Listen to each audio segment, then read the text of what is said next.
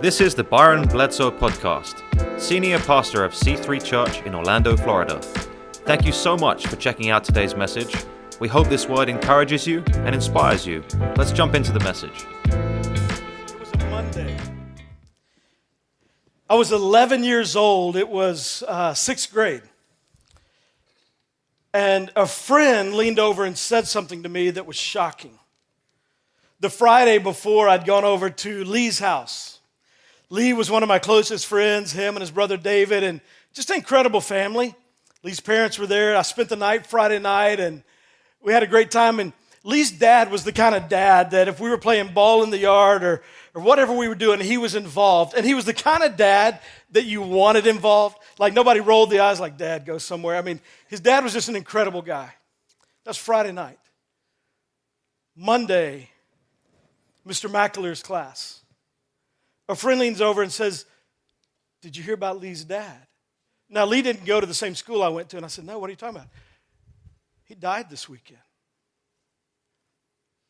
I was 11, and I, am sure I know it wasn't the first time I'd encountered hearing about somebody dying, but it was, it was the first time I processed it in a different way. I remember going to the funeral of Kenneth Parker and Lee's dad, and I remember at the graveside, what was stunning to me was Lee, who's my age, also 11, and his little brother were walking around trying to comfort everybody and greet everybody. And I remember even as an 11 year old kid thinking, how? And it, it, wasn't that they were callous, it wasn't that they didn't care about their dad. There was just, at 11, I remember thinking, that's, that's a peaceful smile. How? And I was thinking about that this week and how for each of us there are things that happen in life that bring unexpected pain or unexpected circumstances. There, there are things in life that just come out of left field and they, they, they're, they're sudden and we feel like, man, I'm not prepared for this, but in reality, there would have been no way to prepare. But it just, it sort of knocks us to our heels for a moment. And in those moments, every single one of us put our faith in something. You may be here today, maybe you're here for the first time, maybe you've been coming for a little bit, and you might say, Well, I'm, I'm not really a person of faith. That's not who I am. Yes, you are. This morning, you had faith that your brand of toothpaste was going to stop that breath from attacking everybody else when you came to church and talked about, How you doing? I'm good, I'm good, I'm so good.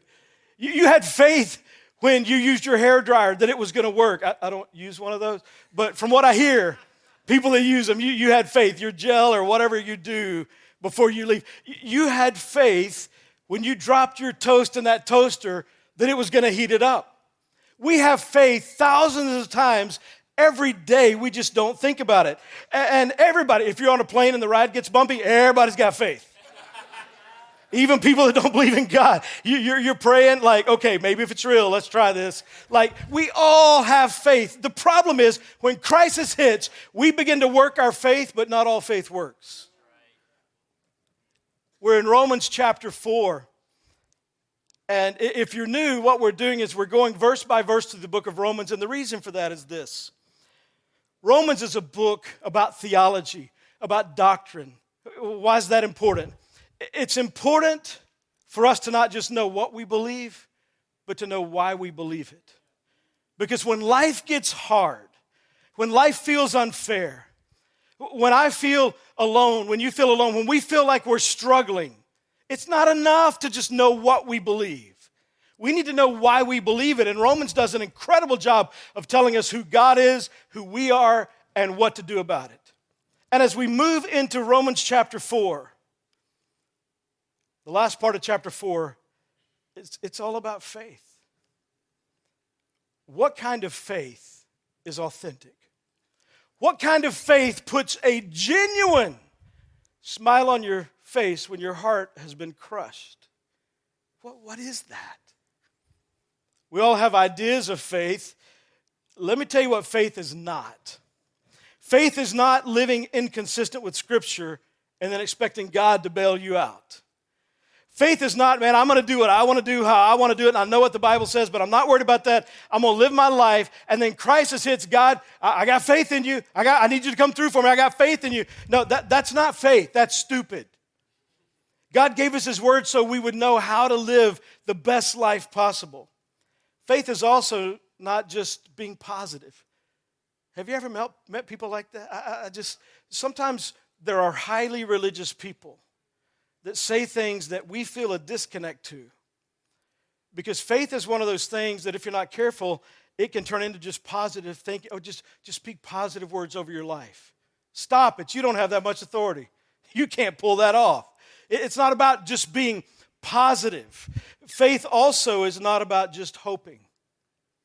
I've got faith it'll all work out. I'm, and often what we mean by that is I'm hoping, I'm hoping somehow God will do something, or maybe things will just fall into place if it's not God. But I, often we say, man, I, I got faith it'll all work out. Well, what about when it doesn't? See, your hope is attached to a positive outcome of your circumstances. Your faith is attached to a holy God that will see you through whatever happens, even if it's not positive. And faith, faith is not having proof. Faith is trusting God faith is not, we read about the faith of Abraham in chapter 4. And last week we looked at this. Abraham met God when he was 75 years old. And Abraham had very little knowledge of God, no Bible, no Bible study to go to. He had very little knowledge of God, but a whole lot of obedience to God. And this guy, this is the guy, not James, not John, not Peter, not Paul. This is the guy that scripture calls the father of our faith, not because of how much he knew, but because of how much he obeyed. See, faith is it's something on the inside that becomes so rooted in who you are, it can't help but grow on the outside. Faith is never private. It's deeply personal, but it's never private. And Abraham leaves his nation. He, he leaves the economy that he's known, most of his family, and he steps into a future full of questions, trusting God for the answers and trusting God for God's timing. God says to Abraham, Go to a place I'll show you. Where? Just start going. Just, start going and I'll show you. See, we, we, we, we, like, we like a GPS God where we can enter the final destination and we know, okay, God, if I do this, here's what you're going to do. And we, have you ever bargained with God? God, if you answer this prayer, I promise you, I promise you, I will start tithing next Sunday. No, you won't. no, you won't. God, God if you do this, I, will go to church every Sunday the rest of the year.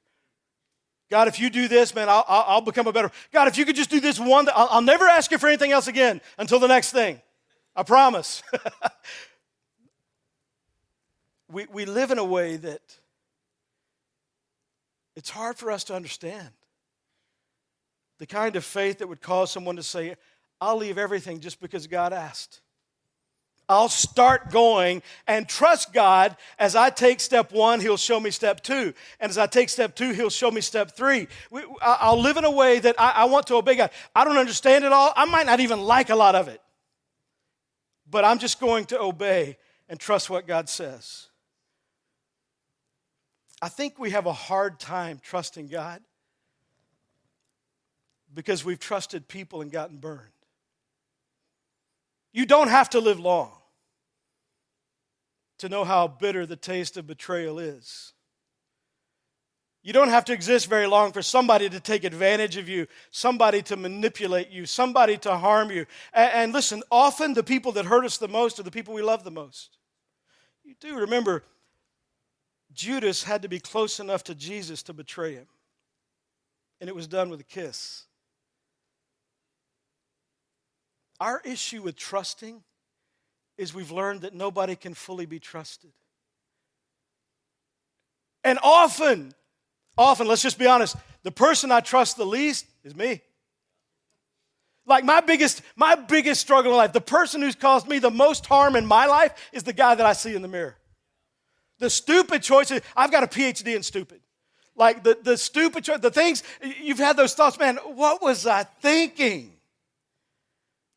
And I wonder if we struggle with the idea of trusting God because there's no, there's no relationship we can look to in life where I trusted and it worked. I trusted and they were always faithful. I trusted and they never let me down. I trusted and they never betrayed me. I trusted and they never disappointed me. I think another reason we have a hard time trusting God and having faith that He'll do what He's promised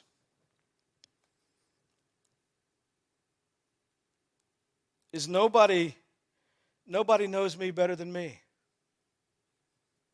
And nobody knows you better than you. And for a lot of us in this room, if we could write down a list of people that God's going to bless, we wouldn't put our own name on the list. How, how can I trust in a God and have faith in a God who knows me? So today I want to ask you a simple question. It's a question that, that you owe it to yourself to answer.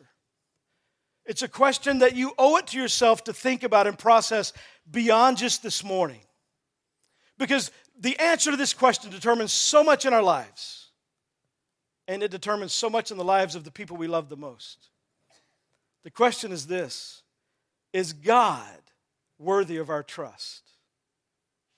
Is he really worthy of our faith?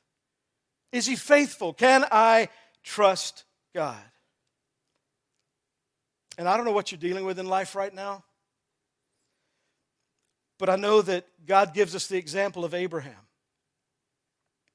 as to what faith really looks like when God's made a promise, but you're still waiting on the answer.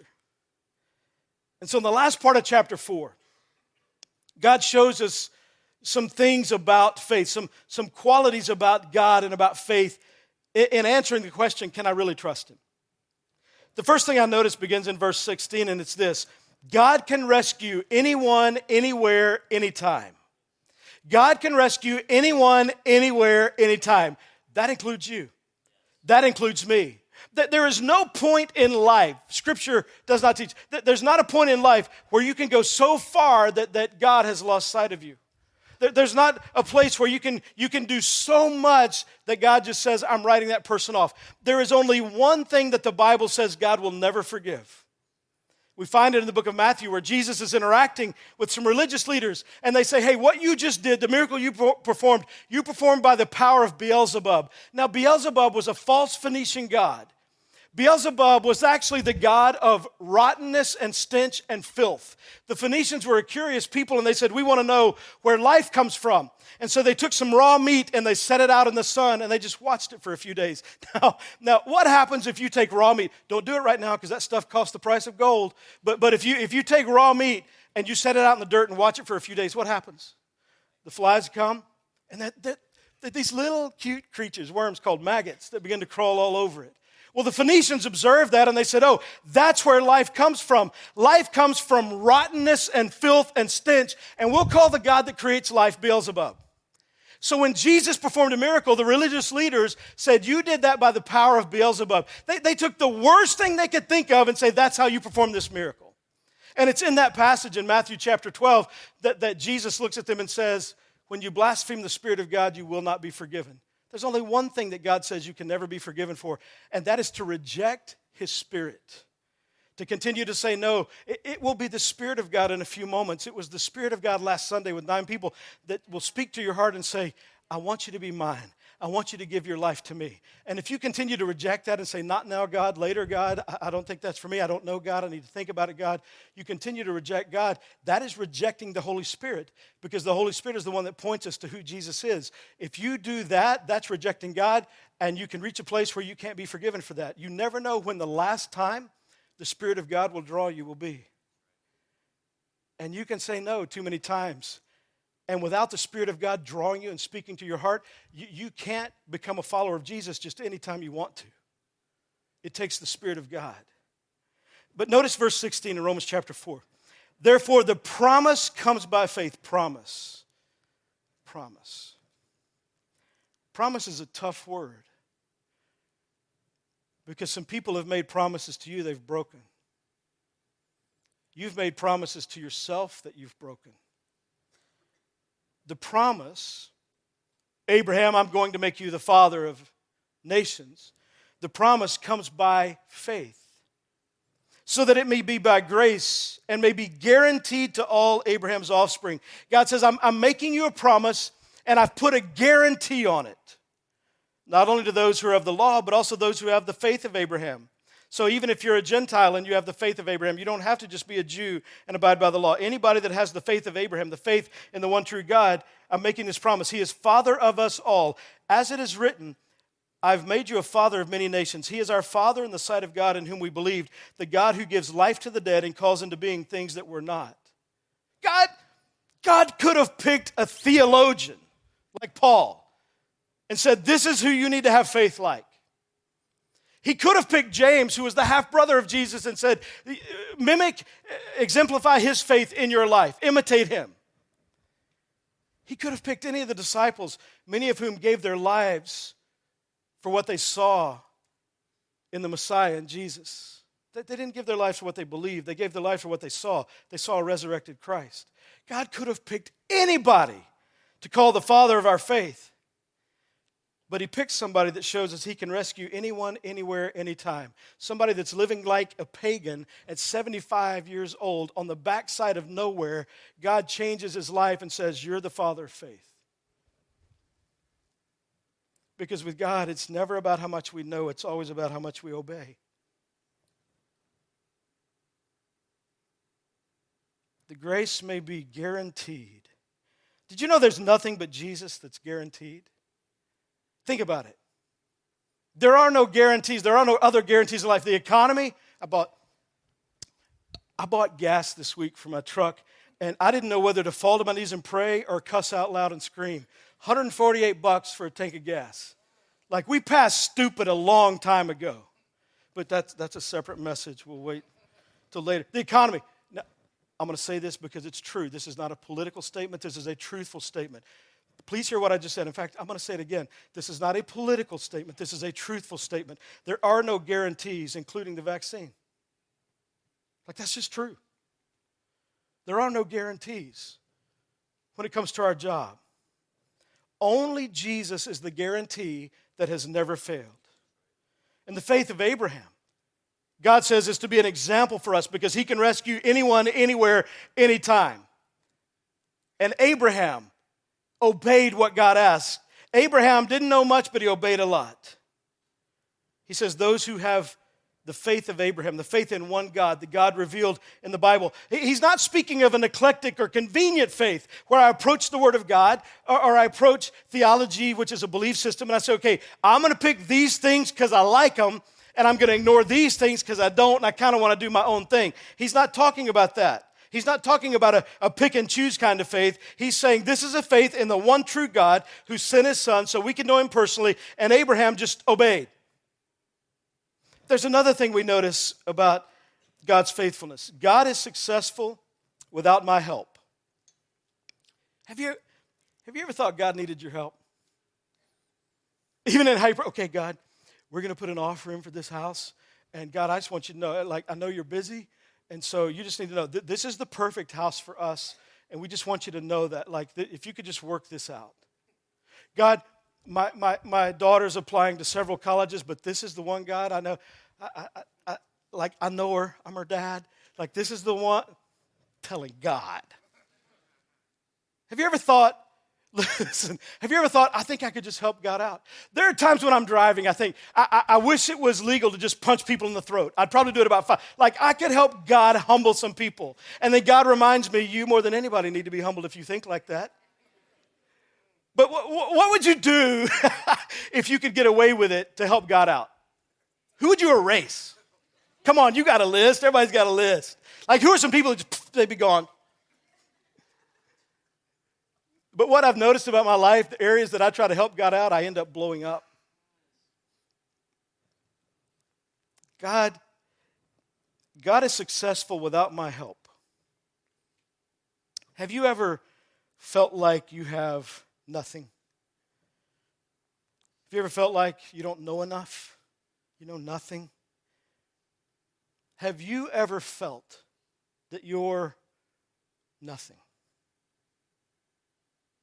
You look at some people And in your mind, you think, I, I know nobody's perfect, but I, I can understand why God would bless them. I can understand why God would answer their prayers, but I'm, I'm nothing. Before the beginning of time, God knew that you would be in this room in this moment, and He knew the verse we would talk about. Verse 17 the God who gives life to the dead and calls into being things that were not. It's talking about the theological doctrine of ex nihilo. It's a Latin term that means out of nothing. As we look at our vast world, as we look at planet Earth, and we think about the universe and the intricate detail of creation, the vast expanse, the, the endless types of things that are on Earth, some people look at all that and say that, that came from nothing. Let me ask you in your entire life, in all of your experiences of life, what does nothing make? What can nothing make? Nothing makes nothing in the human experience. But, but all of creation, think about this not the human experience, but the supernatural experience with God involved. All of creation came from nothing when God simply spoke. Have you ever considered how powerful the words of God are? Out of nothing, God spoke. God's word, think about it, has the power to bring something, many things, from nothing. God has the power to bring everything from nothing. The word of God is so powerful, out of nothing, He spoke. And you and I have access to the words of God every single day. The powerful words of God. Hebrews 11:3 says the world was created by the word of God. Now some of you you you you believe in a big bang and I get that. I'm not trying to disrespect you. I, I, don't agree. I don't believe in a big bang. I believe in a big God. But but whatever you believe, and if you believe in a big game, I'm not big big bang. I'm not mad at you. It's cool. But I believe in the reality of what Scripture teaches, and the Bible says that God spoke the world into existence. And as the Word of God is heard, things come into existence that were not there. As you absorb, when you read the Word of God or when you attend a gathering like this, as you absorb the Word of God, often peace begins to reside where it was absent. As you engage and hear the Word of God, often what you thought was impossible, the idea of forgiving someone, becomes probable because of what the Spirit of God is doing in your life through His Word. It's through the Word of God that you and I learn to forgive ourselves. It's through the Word of God that we learned what it means to be kind to people.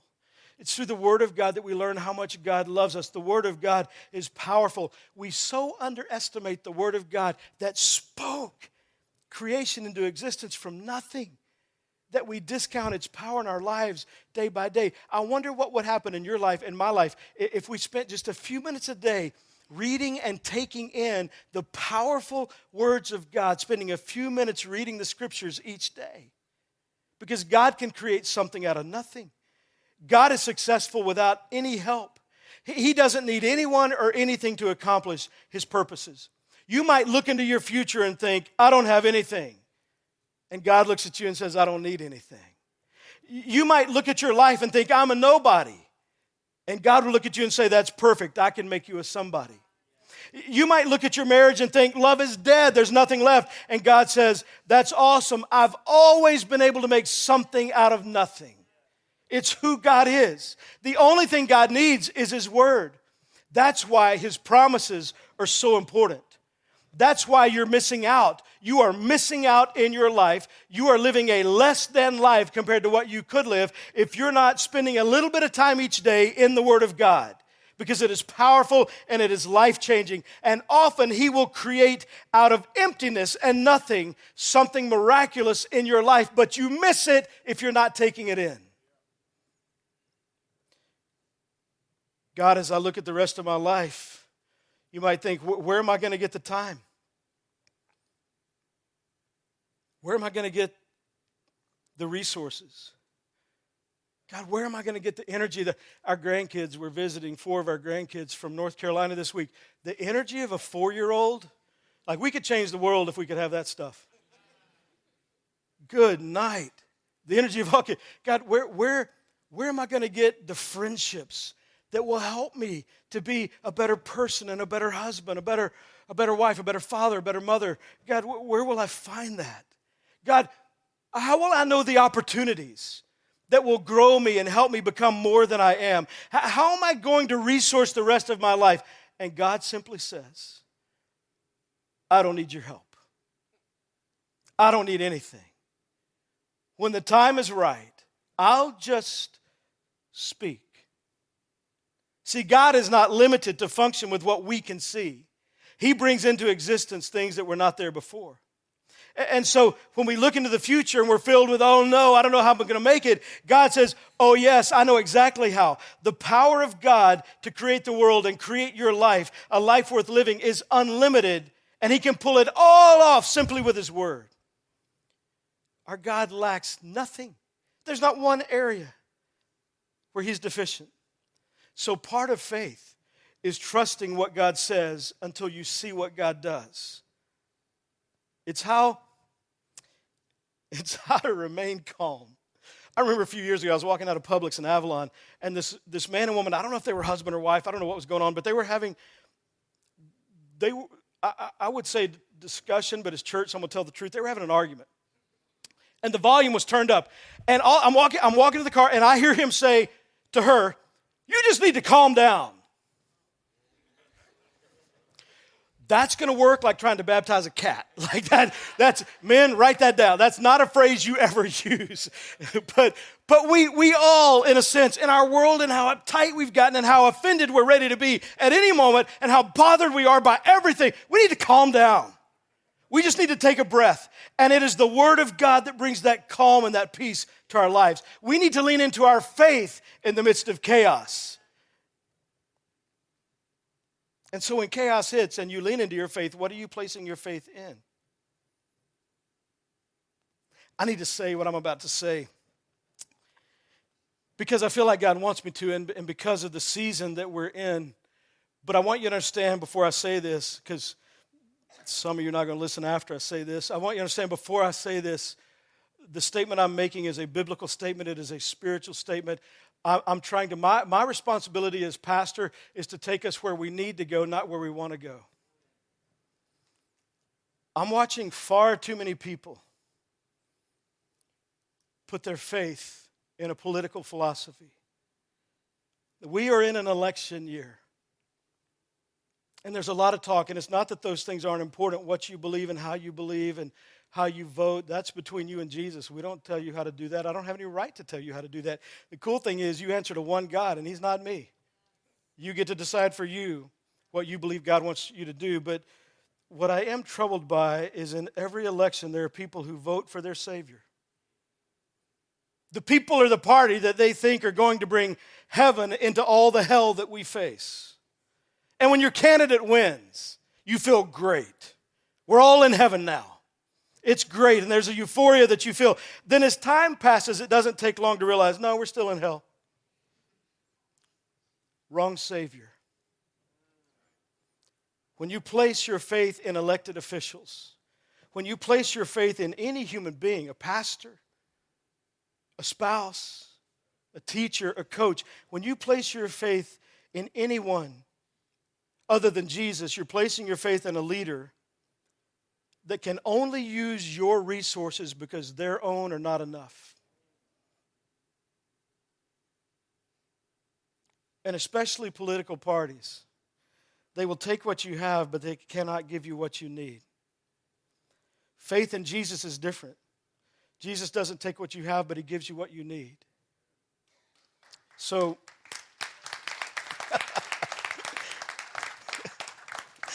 Some of you like, crap. Some people clap and I got to clap. I hate this.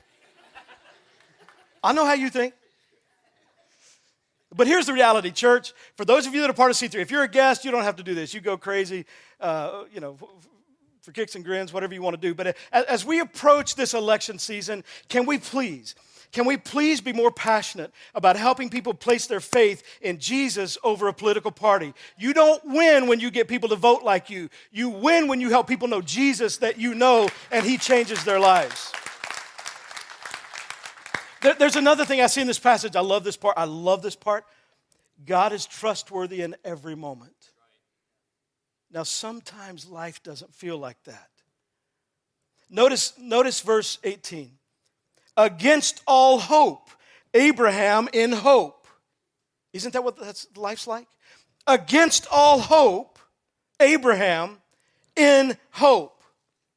There are moments when you feel like it's against all odds. It's against all hope. Hope is faded. It's eroded. It's gone. There's nothing left. But even though hope is entirely absent, I'm going to continue to hope. Against all hope, Abraham, in hope, believed and so became the father of many nations, just as it had been said to him, So shall your offspring be. Without weakening in his faith, he faced the fact that his body was as good as dead. That's funny since he was about a hundred years old, and Sarah's womb was also dead. Against all hope, God said, I'm going to make the, you the father of nations. And for 25 years, it didn't happen. We, we, we, we prefer the Chick fil A God where I order and you got two lines to pick up the food and you're to say my pleasure, whatever I say to you. We prefer the God that is pretty instantaneous. Okay, you make a promise, deliver by tomorrow or you're late. 25, some of you, you, you, you've been waiting for God to bring you a spouse for about five years and you're sweating buckshot. 25 years. 25, I don't know where that came from. I'm from Texas, that's probably where it came from. But, but promises were made by God to Abraham, but he did not deliver on them immediately. And rarely does God deliver on a promise immediately. And Abraham, by faith, held on to those promises until he could hold on to his child. For 25 years, he held on to the promise of God. Just because you haven't seen it doesn't mean it's not going to happen. You hold on to the promises of God until you have the reality that he's promised to bring you. For 25 years. Abraham, knowing less than we know, trusted more than we trust. And maybe this is for you. You don't need to know more, you need to trust more. Your peace, your comfort, all that you're looking for will not be found in you discovering answers. It will be found in you holding on by faith and trusting the God who's made promises. Don't worry just about learning more. Start believing more in what you have learned and hold on to it. See, God is the only one that's worthy of our trust. He has a track record. He has been 100% trustworthy all the time. There's not one leader, not one person that you and I can point to that has a track record and a history of being 100% trustworthy, the track record God has. God has never once broken his word, even accidentally. I read this this week, so I want to I want to share it with you just in case I haven't offended you already. Th- this week, I-, I read this. In 1916, Woodrow Wilson promised to avoid war. 29 days into his second term, he declared war on Germany. He broke his promise. In 1928, Herbert Hoover promised prosperity. In fact, his phrase was, quote, a chicken in every pot and a car in every backyard, end quote. Eight months later, the Great Depression. In 1940, FDR said, quote, your boys are not going to be sent into any foreign wars, end quote. Then Pearl Harbor, and we went to war in Japan. In 1964, Lyndon Johnson promised he would not send any American soldiers to Asia, and then he sent multiple deployments to Vietnam. In 1976, Jimmy Carter promised to solve the energy crisis, and he failed miserably. In 1988, George Bush, Republic, Republicans and Democrats, I'm an equal offender, Republicans and Democrats. In 1988, George Bush, remember? Read my lips, no new taxes. And then the recession exploded and he signed a bill increasing all our taxes. It would have been more accurate if Bush would have said, Read my lips, we all lie. Because the reality is, meaning to or not, some people, well meaning people, Listen, I, I, believe there are Republicans and Democrats and independents that are well meaning, but the reality is we don't know everything God knows. And for us to make a promise, we cannot carry out every promise we make because we cannot control all of the tomorrows, no matter who you are. The only person that can do that is God. But we all feel at times like we're in hell and we want to be in heaven, so we pick our Savior. But we've watched leader after leader that we pick not deliver on their promises. And many of them have lied, but none of them have brought the heaven that we crave.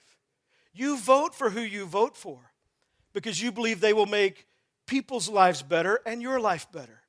You have your reasons. And what you're wanting is heaven on earth. But when we pick anyone but God to be our Savior, when we place our faith in anyone or anything else, we always get the mess instead of the Messiah. Because only God is completely faithful, only God is completely trustworthy. Jesus is the only leader worthy of your trust because he's the only leader that's been true, proven 100% trustworthy.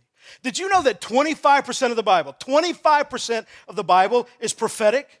It's God predicting and God promising the future, and He's been proven 100% faithful to every promise He's ever made for thousands of years of human history. There is no one else like that. Verse 20, yet He did not waver. This is so good. Yet He did not waver through unbelief regarding the promise of God but was strengthened in his faith and gave glory to God, being fully persuaded that God had power to do what he had promised. This is why it was credited to him as righteousness. Yet he did not waver through unbelief regarding the promises of God, but was strengthened in his faith and gave glory to God. He did not waver through unbelief regarding the promises or the promise of God. Abraham, you're going to be the father of many nations. A year goes by. Two years go by. Five years go by, 10, 15, 20. It takes 25 years. He did not waver through unbelief regarding the promises of God. But what, what, about, what, about, what about when Sarah, Abraham's wife, came to him and said, Abraham, we're clearly not going to have kids. I mean, I know what God promised, but this isn't going to work. You, you need to go have sex with Hagar. You need to hook up with my, my servant Hagar. And Abraham was like, Well, anything for the family. I mean, whatever. If you really want me to, remember this was your idea. Write it down. We're going to sign. No, I, I don't think he said that. I don't know what he said. Sometimes I read the Bible. I just think of it. But I, I don't know what he said. But but think about it. This is a guy who who, in a sense, struggled so bad in his faith that he decided to help God out. And I okay, I, am going to have sex with her, and we're going to have a kid, and, and then God's promise will be true. No, God did not promise you would have a kid with somebody. He promised you'd have a kid with Sarah. God was very specific in his promise, but sometimes we twist the promises of God to fit our agenda and we go ahead and act on what we think will hurry up and make God make it happen. And we pick less than what God had intended because we want things to happen that God has promised, but it's just taking God way too dang long. Yet he did not waver through unbelief regarding the promise of God. Is the Bible lying? No. Because real faith is not perfect faith. Real faith is faith in a perfect God. And it is not about your faith, it is about the object of your faith. And the Bible teaches that even when we are faithless, God is faithful. You and I will have doubts. We will struggle. You and I, we will sin. That is true for every single Christ follower. Our faith is not based on our behavior, it's based on God's promise. So even when I fail, if I'm continuing to hold on to faith in God, I can do that because He doesn't fail.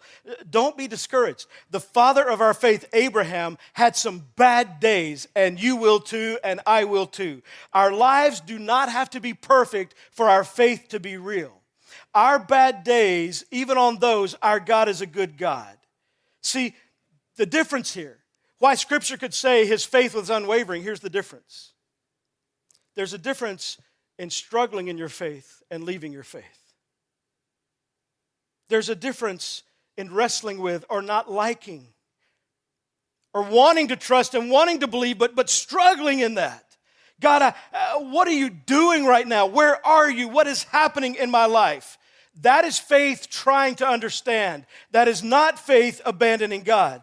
And so in Abraham's journey, his faith grew stronger as he tr- struggled and as he sinned sometimes. He continued to hold on to what God says. And he may have had moments where he messed it up, but he continued to come back. His default position was leaning into trusting God even when it didn't make sense and coming back to trusting God even when he messed up and being unwavering in ultimately, God is God and I am not. Remember, this is the guy who said, I'm going to obey even though I don't know much. This is that guy. There's a huge difference in struggling with your faith and abandoning your faith. And the truth is, all of us will struggle in our faith. But I think we need to remember we grow in the difficult places, in the struggles, the uncomfortable, the unknown. Don't run from your questions, lean into them. Don't ignore your doubts, process them. Don't run from your struggles, walk through them. It is the resistance training of your faith. And God is going to prove faithful. And you will grow stronger as God is patient with you. You will go, grow stronger as God walks with you. You will grow stronger as God picks you back up again and again and again. And your faith will grow stronger as God reveals His faithfulness. The most important thing is not just to have faith, the most important thing is who you place your faith in. And God is the only one worthy of that level of trust and belief. So, why does He do it? Why 25 years? Why, why the amount of time that you're having to wait for a prayer that you're begging God to answer? You're having to wait for something you hope God will do that you haven't seen yet. And what you're praying for and what you're hoping and what you're trying to lead into, it's not a bad thing, it's a good thing. Why, why are you having to wait? Because the strength that you're going to develop in this season, in this resistance training, you're going to need in the next season. God sees what's coming in your life, and He's developing you and He's growing you to be able to be successful in what you face day in and day out. And what you're learning now and the strength that you're developing now, you're going to need in the next season. See, you're not ready for what's coming yet. You're in practice. And everybody hates practice. I grew up in Texas playing football. I hated two a days. It, it is hot as Gehenna hell in Texas. I mean, two a days. And one of the worst things is we'd practice in the morning, and when we'd go back in the afternoon at three o'clock, when you go back into that locker room and you realize, oh, they didn't wash our stuff from this morning. it was nasty with a capital T. I mean, it, it was gross. But the reality is, God is getting ready, you ready for the game. You, you need to become stronger. There are some things you're going to deal with. Listen, parents, your faith needs to grow for your kids to be inspired by it. Your faith needs to grow to set the legacy that you want to set in your life. Faith never grows in comfortable places. Faith never grows in easy seasons. Faith grows through the challenges and the difficulties, and it is in the waiting period. Last thing, very quickly our God can do anything. Why is all this recorded in the Bible? Part of the reason is hey, if God can do this, he can do anything. Verse 23 the words it was credited to him were not written for him alone, but also for us. Oh, you, you thought we were studying history about Abraham. No, th- this isn't just for him, this is for us, to whom God will credit righteousness. For us who believe in him, raised Jesus our Lord from the dead. He was delivered over to death for our sins and was raised to life for our justification. What does it mean? God brings life to dead people. God, God in your struggle, God in this season, God while you're waiting, He's not trying to make you better, He's trying to make you new. God is trying to, the, the, old you, the old me has to die. That's what coming to Jesus in faith is. The old me is gone. I'm not trying to improve. I'm not trying to be better. I'm not trying to be harder. My problem is I'm dead and I need to be brought to life. And that's what God offers through Jesus. And if He can do that, He can do anything. If the tomb is empty, God can do anything. If Jesus is alive, you and I are going to live. This is for you. It's not just a history lesson of God speaking to Abraham. This is for you. The Bible says, for us who believe.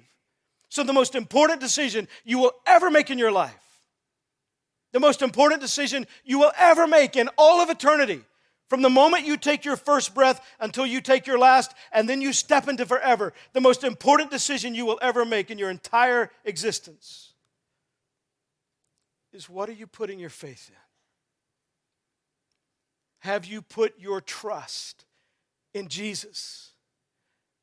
And maybe not knowing much, and not knowing how it's going to turn out and not knowing what's going to happen, you're just going to obey and say, Yes, God, I invite you into my life. I ask you to forgive me my sin.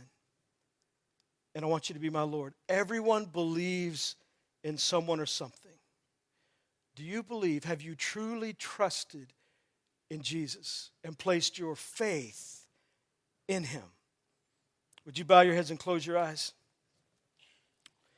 Every head bowed, every eye closed. Maybe you're here today and you know this is the day. This is the day you need to give your life to Christ. I'd love to give you an opportunity to do that with heads bowed and eyes closed. I'm going to pray a simple prayer. And I want to invite you, whether you pray it out loud or you pray it in the quietness of your heart, I want to invite you to pray a prayer of faith, placing your trust, your faith in Jesus and what he did on the cross and raising from the dead to pay the penalty for your sin and for mine, making it possible for you to know the Father, to be connected with the Father, the perfect Heavenly Father, in an intimate daily relationship. That's what He offers. If you'd like to do that, just pray this prayer. Just say, Dear God, I know that I need you. Jesus, please come into my life, forgive my sin, and help me to live for you. As best I know how, I commit my life to you. In Jesus' name, amen.